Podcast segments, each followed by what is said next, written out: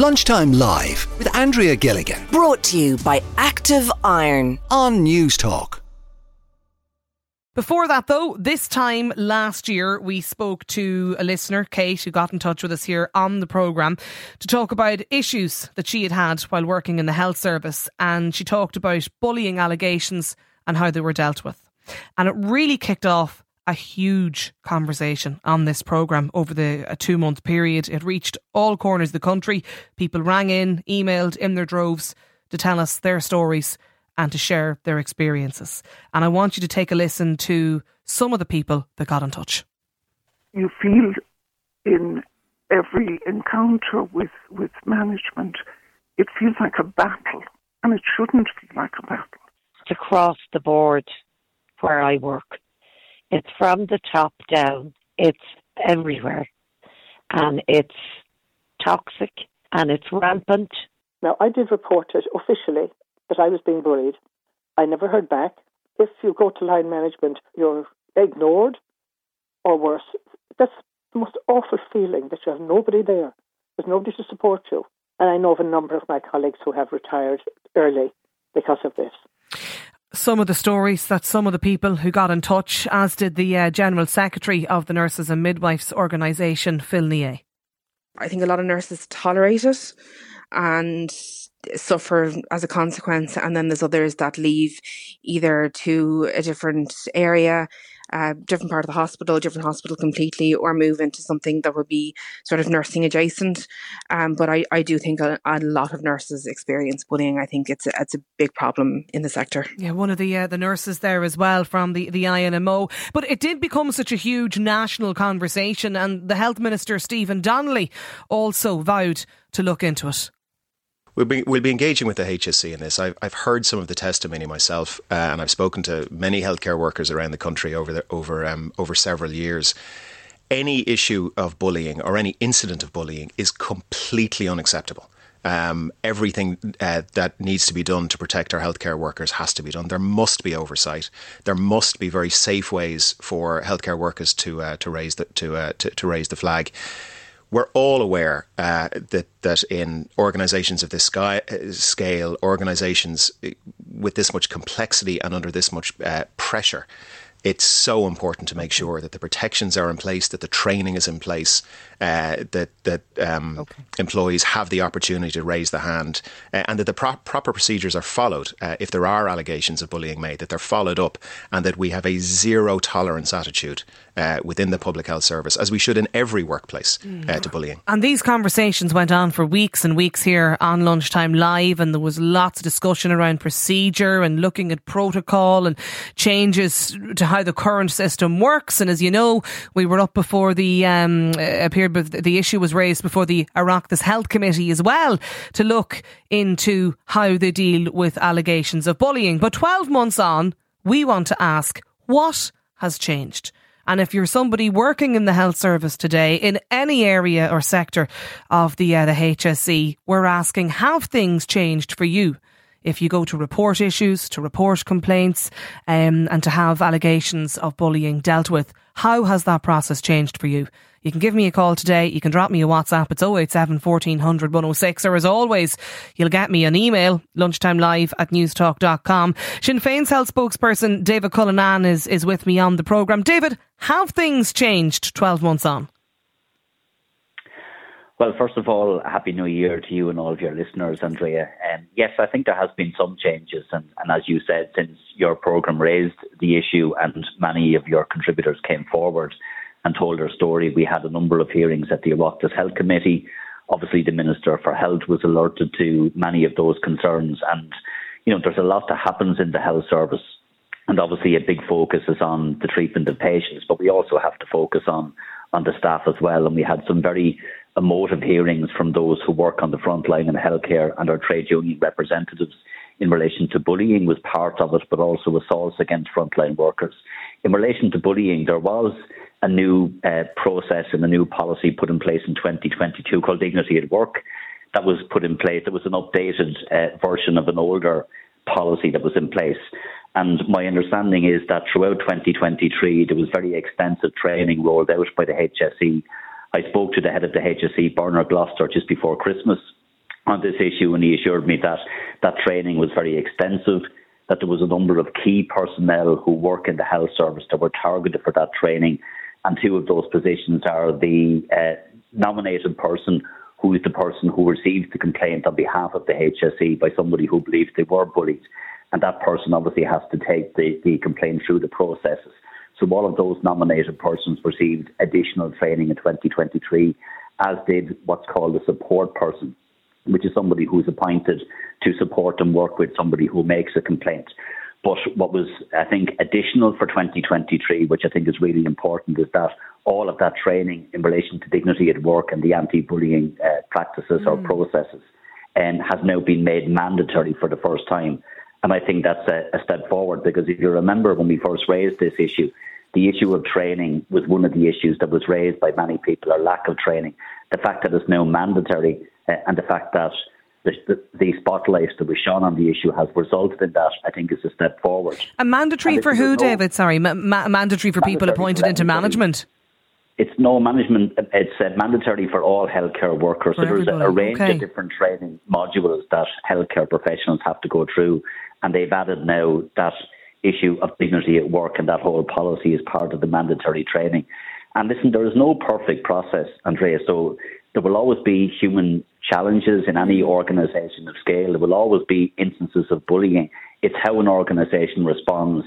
It's how you support the person who makes the allegation. There obviously has to be fair process as well in relation to allegations that are made. But if there is an instance of, of bullying, then the person who has been bullied has to be properly supported. The issues have to be fairly dealt with, but there also has to be accountability. Uh, and I welcome the fact that that mandatory training is now in place okay. because it, it, certainly wasn't up to them. So I think that is uh, a welcome step forward and so, certainly something that Bernard Gloster the head of the HSE took very seriously when he was before the Oireachtas Health Committee and said he would review, and it seems that he, he has to his credit. Uh, Olivia is on the show as well, uh, David, with us because uh, Olivia, I think you might have got in contact with us about this previously, but like, have things changed for you and your colleagues at your end? Um, there's no evidence to suggest uh, it's changed. And, you know, just to reiterate what David has also said, uh, HSE staff undergo an awful lot of mandatory training, an awful lot of which is um, sort of insurance driven, in that we have to protect ourselves against claims made upon the HSE by by patients who feel they have been incorrectly treated. But um, my in my own case, where I brought a grievance and it's currently at what they call stage three of the process, there has been a real lack of um, authentic engagement with the process from management. So, in my own instance, the person against whom I took the grievance or the complaint simply uh, said they had no recollection of the event. So then it becomes a case of my word against senior management. And obviously, that leaves um, me as a staff member in a very vulnerable position. So I don't have a lot of confidence in the in the policy and the procedure that governs the dignity at work. I, I don't I don't okay. feel the fact that it's mandatory is actually going to make any difference at all. And aside from from your your, your own you know um, grievance or, or, or, issue that's that's you know being dealt with at the moment or that's there, has there been any shift? Do you think overall, Olivia, culturally? Uh, well, I can only speak to my own experience, and there doesn't appear to be um, a change in, in the culture. And I do feel very strongly that, that, you know, the recent very significant increase all through 2023 in management and admin staff who have no front facing clinical duties leads to a very um, difficult situation in that the clinical voice is increasingly absent from decision making. And um, while clinical staff are obviously accountable for all of their actions and all of their decisions, the same doesn't appear to be true of, of senior management. Okay. Um, stay with us, Olivia, if you don't mind, because I've also got uh, Aideen, Aideen Carberry, who's the, the spokesperson for SIPTU's health division with us on the line as well. Aideen, I know, you, you know, you and SIPTU were at some of the, um, were at the Oireachtas committee meeting last year, but like just when you listen to Olivia's story there, how do you give confidence, you know, to your members that you represent and, and to those working in the health service that things will change, like that the likes of the mandatory training that David mentioned, that that will bring about change for, for colleagues? Well, first of all, um, I think it's important to say, Andrea, like uh, we're here in our capacity talking about um, issues that our members have raised in relation to dignity at work, the process, and both the investigations process. And at the Oireachtas committee in particular, SIPTU did raise concerns around both um, how the investigations work for example, several years ago, the HSE did establish an investigations unit that would look specifically at dignity at work complaints, but they did it without consultation with trade union partners across the health service. And um, uh, uh, the, the unions concerned would have had an issue with the establishment of that investigation unit on the basis that there were concerns about lack of transparency, whether individuals that were conducting the investigations had the, you know, the necessary mm. skill set to look into some of these very serious issues. And and off the back of our engagements with the HSE, um, there was um, a review conducted of both the policy itself and the investigations unit that was published in 2020. And the parties, the HSE and trade unions concerned, agreed uh, across the board in some of the recommendations that were made um, in relation to that report. The, the, review itself was carried out by a former chairman of the Labour Court, uh, Kevin Duffy. Um, so I, I, think it's safe to say it was independent in terms of what it looked at.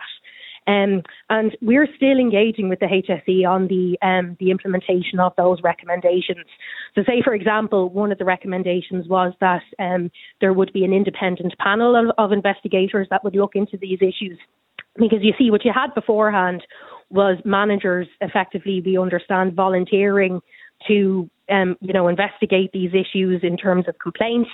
Um, and there was a concern whether these people had, you know, the, the necessary skill set to do so, but yeah. also the time and the yeah. resources. Um, when you could have a manager who's coming from a different area to investigate an individual issue, it is very time consuming. And there were there were massive delays in terms of outcomes for people as well, which and, and you can hear it in Olivia's voice there. It, mm. it takes its toll on people when an investigation takes, in some cases, several years to complete. So have we so have things improved then, AJ? Well, well, we did get agreement in 2023 that those um, investigators, um, independent of the HSE, would be hired. The HSE did agree to that trade union partners were involved in that recruitment process. Unfortunately, they didn't fill all the posts. Um, and now we're in a situation where the remainder of those posts um, remain somewhat um, up in the air because of the HSE's own uh, recruitment pause. So you have an example of, you know, a policy in one area affecting the outcome in another. Um, within the HSE.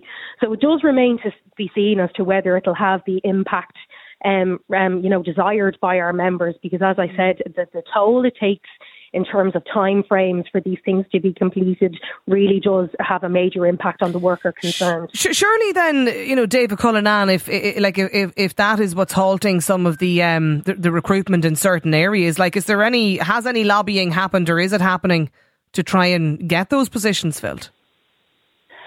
Well, I think the embargo itself that is currently in place is a mistake and was a product of the budget for, for this year and last year, which I think is a disaster across the health services. I mean, we have a lot of people who are training to be healthcare professionals, many of them who leave the country, and unfortunately, we've given the green light for more of them to go because of a, a recruitment embargo that I believe was a huge mistake. And obviously, issues like this, because management grades and other grades are affected as well. Um, but I just go back to the number of points here because I think there has been some improvements. But obviously, there are big issues that need to be confronted here, and that issue of culture is, is huge. There's lots of cultural issues within the HSE in relation to how people are held to account. On the one hand, at a very senior level in the HSE, uh, processes in place in terms of how decisions are made in the health service, but also, as we can hear from your own programme and the people who have direct experience of bullying and making complaints, there's a cultural issue there as well. And that has to be continuously challenged. And we have to send out a very strong message from the political system that any form of bullying, any form of intimidation, harassment, and all of the assaults that is equally really difficult for frontline healthcare staff. We have to take a zero tolerance approach. So there's, for me, there's two issues. There's the process in place, and you can put up the best processes in place in terms of the policy. Mm, but if they're not carried out. If, if they don't work, if there's not confidence in the investigations unit, then that becomes a problem. And then there's the training. So we have seen some movements and some improvements on the training front. If there is more to be done now in relation to the policy itself, and I think it's incredible if you're going to put in place a policy called dignity at work, and um, that is there to support people who work in the health service. You have to, at the very least, engage with the workers and their trade unions. So if that didn't happen, for me, that's a mistake. And in any further review, I think healthcare trade unions need to be front and centre in terms of any of those engagements. Because for me, as I said, there's three issues: there's the training, there's the process, yeah. and the policy, and then there's the culture. Well, and all three have to be dealt with. Here, here we are a year on. You know, David and, and Olivia and uh, and Aideen, um, and like here we go again now. The messages and the emails and the WhatsApps are starting to come in, and like to give you a flavour of some of them as we're talking here at twenty plus one this afternoon. I completely agree with what Olivia is saying about things not changing. I work in a major Dublin hospital where a senior manager has been repeatedly reported as engaging in bullying behaviour, but the managers above this person are afraid of her and also nothing has happened over the years. An online course isn't going to change that. Another email in from a listener who says, I can't identify myself for fear of my wife being singled out and further bullied. Since the farcical attempt by the HSE to put an end to the bullying practices in hospitals, my wife has seen nurses verbally and mentally intimidated by management in front of fellow staff members and patients. Staff who were close friends manipulate staff promotions to ensure friends move up the ladder so that they can back each other up when bullying issues are highlighted. My wife has been forced to work heavy work conditions when a doctor from within the same hospital has instructed that she be put on light duties until her injury has had the chance to heal under the threat of discipline if she didn't carry out heavy duty work, which subsequently further worsened the injury. Multiple staff regularly end up taking time off on stress related issues due to being aggressively bullied, and numerous times my wife would tell me that both male and female staff members would go home mid shift due to not being able to handle the abuse. There's now almost been full rotation out and abroad from staff from the ward that my wife works on due to the treatment management dish out to staff members. Like, Aideen, I mean, I can just imagine now when I go out today, the e- email again is going to be, you know, people getting in touch and lots and lots of similar stories like that. So, how do we how do we tell these people that it is going to change? Mm. Well, I mean, look, I suppose there has to be an onus on the uh, the employer to to work towards some of that culture change, as Deputy Cullinane pointed out. But what I will say is that um, unionised employment in general, and particularly in the public health service, we would engage regularly with the employer at a national level in relation to policies and procedures. And the reality is, is that if you're a member of a union or in, you're in a unionised employment, you are far more likely to have a policy or a procedure there to to take to to to use to your advantage if you feel you're in a scenario where you have to make a, a bullying complaint. But th- there's no point dancing around it. It is a difficult thing to do, and particularly where you have a collective uh, number of trade union members, there may be other ways in handling um, issues of, of, of difficulty of that nature. Some of the ones that you've described there in your messages. I work in a HSE funded organisation in the disability sector, says this listener. On completion of an internal staff survey, they found that over one fifth had experienced or witnessed bullying. Zero has changed. It's rife in the sector. Management couldn't give one hoot about staff. Another listener, I was bullied by my manager for years because psychiatric nurses didn't want healthcare assistants in the mental health sector. It was absolutely horrible. Like, David, is there anything else that can be done now in the next 12 months? But clearly, there are more challenges, and you can see that from all of the messages coming in. But I, I suppose we have to be fair as well and point out that not every manager who works no, in the health service is bullying staff. There are uh, a lot of very, very good managers doing very difficult work. I listened to your uh, clip earlier, and the Minister for Health was talking about the very highly pressurised work environment, and that is the case.